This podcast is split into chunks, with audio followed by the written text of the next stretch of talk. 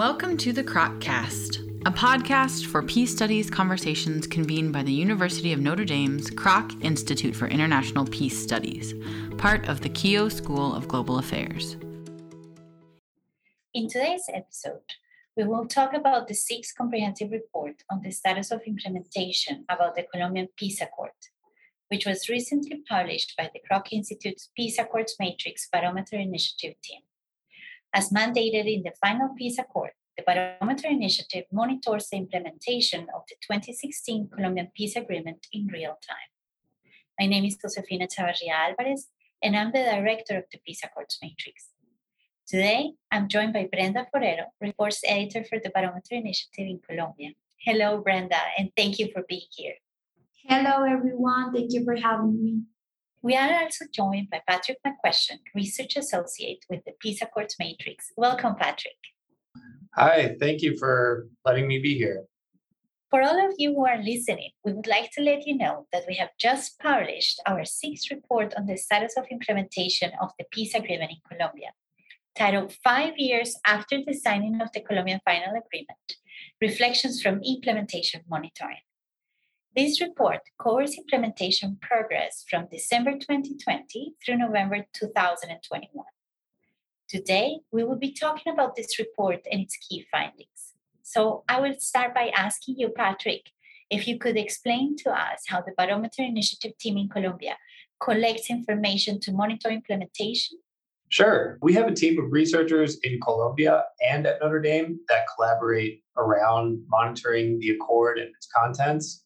So our researchers interpret the Accord, the six points of the Accord, and the 578 stipulations that it contains. We collect evidence from primary and secondary sources on implementation. The majority of the commitments are national government commitments, but there's another significant set that are carried out by ex-FARC community members and reincorporation. Our researchers solicit information and they also conduct interviews with some of the country's top decision makers on peace building initiatives. We also analyze this evidence continuously and make coding decisions based on unique measurement goals.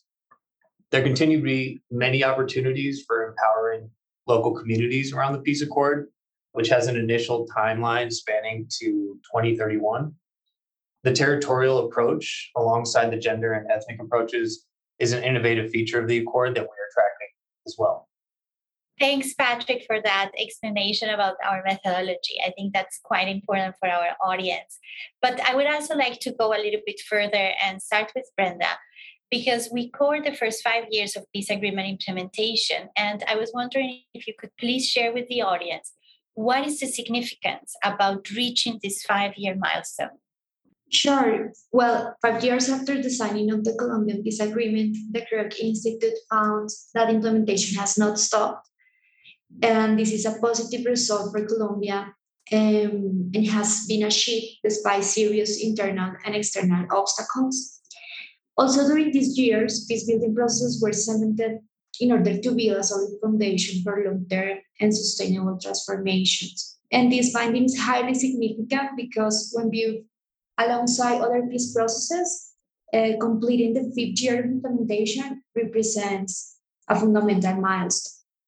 Thank you, Brenda. I wonder if you could continue and tell us more about the main findings of this sixth report, which are the advances and challenges that were identified for implementation during the year 2021 Sure, Josefina. So first, it is important to have in mind that the report analyzes the period between December 2020 and November 2021 and includes both quantitative and qualitative analysis of the implementation of all 578 stipulations within the text of the agreement that the Kroc Institute is monitoring.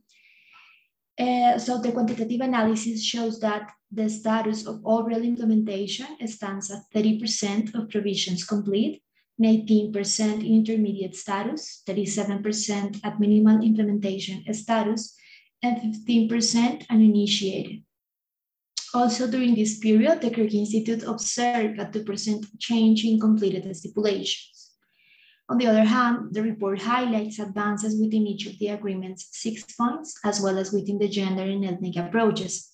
So let me tell you some key advances during this study period. An important achievement in this period was uh, the approval of 16 special seats for victims in Congress through the creation of the special transitory peace voting districts with both gender and ethnic approaches. An advance towards comprehensive rural reform was the adoption of 11 of the 16 national sector plans and the approval of 14 of the 16 roadmaps within the development programs with a territorial focus. Additionally, the Security Council expanded the UN verification mission's mandate in order to include verifying the compliance with and implementation of special jurisdiction for peace sanctions.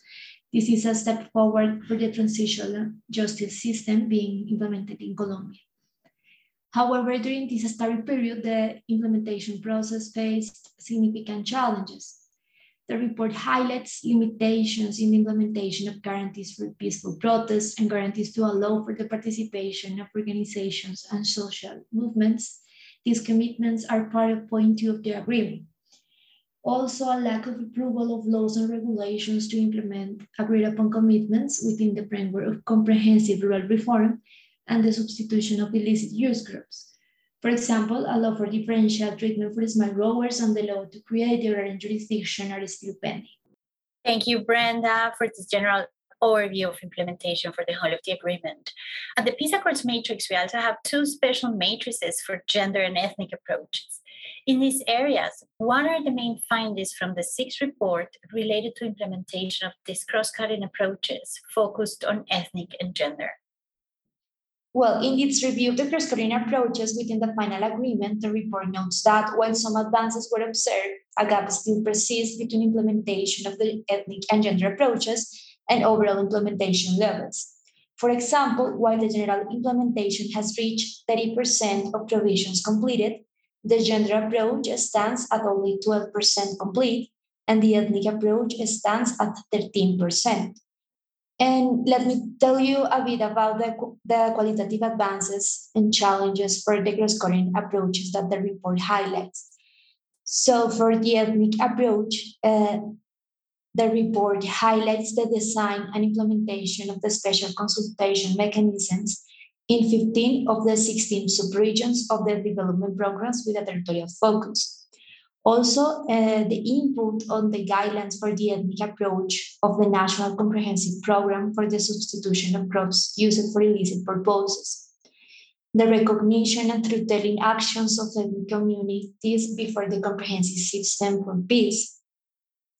And some challenges uh, were, for example, the acceleration of ethnic initiatives the low levels of reporting on ethnic indicators of the framework plan for implementation to the integrated information system for post-conflict, uh, the low levels of implementation of the comprehensive plans for collective reparations for collective ethnic subjects, and the insufficient financial resources for the IEANPE.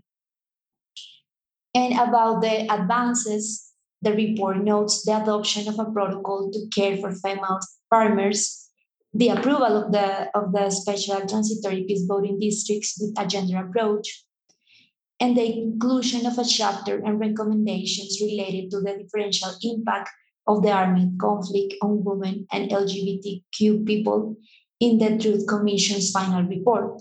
Some challenges for the for the gender approach are the, the need to mainstreaming of the gender approach in implementation of the uh, the PDET, the also the mainstreaming for the gender approach in the devices within the comprehensive security system for the exercise of politics.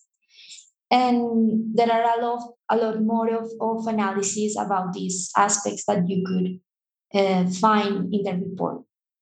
Thank you, Brenda.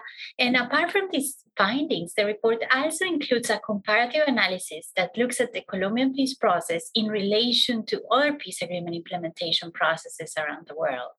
Uh, Patrick, which kind of comparative findings will our reader find in the latest Kroc report?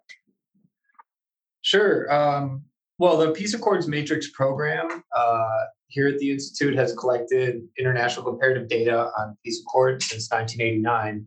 So we can make a lot of different analyses and add value to our understanding of implementation in Colombia. So in this case, in this report, our researchers focused on two thematic areas. On the one hand, the Truth Commission provision in general, and the joint deliberative or conflict resolution entities in peace accords themselves. So, on the one hand, our researchers focused on the Truth Commission and the extension of the Truth Commission's mandate in Colombia specifically due to the COVID pandemic, um, which began in March 2020 to affect the mobility of the Truth Commission's agents in the territories. So the researchers found that this unprecedented variable uh, pandemic hasn't really occurred in these processes in other scenarios um, comparatively. So while keeping this in mind, they also examined the existence of extensions for truth commissions regardless of pandemics and found that, in fact, extensions are quite common for these committees and these commissions. So, Colombia's Truth Commission was supposed to finish its work within three and a half years, but it was extended, its mandate was, was extended another eight months and will now finish its mandate in June of this year. In other cases, such as Nepal, for example, truth commissions have extended years beyond their mandate. Uh, so Nepal is currently at their fifth year of implementing a truth commission. And in historical terms, Guatemala also extended their truth commission extensively from six months to two years. So the report goes into some depth in some other cases to show that really the extension of the mandate is not something to be critically or criticized necessarily, but rather understood as, as a sort of living process. And overall, researchers found that the Truth Commission in Colombia is, is functioning quite well, and they're on track to publish their report now in June. The second thematic area that our researchers looked at comparatively has to do with conflict resolution mechanisms. So in Colombia, we have something called the CSIVI, which is a joint resolution, a joint conflict resolution mechanism between the government, the national government, and ex-FARC leadership. And they also include participants and observers from the ethnic groups and gender instances, as well as some international observers. Our researchers found that in compared compared to other cases, the CSIVI could be made more robust by systematically including third party observers um, in its in its work. So they look at multiple cases where uh, conflict resolutions were made better, and others where it was worse off because third parties were not involved.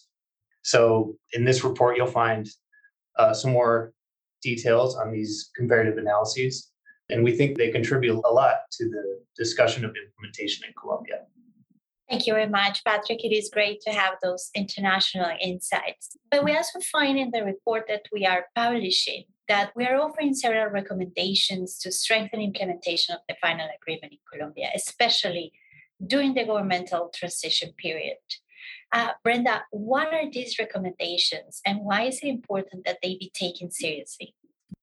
Yes, the, the Institute recommends uh, the following key actions specifically aimed at strengthening commitments to the implementation process in the midst of the government and Congress transition that Colombia is facing.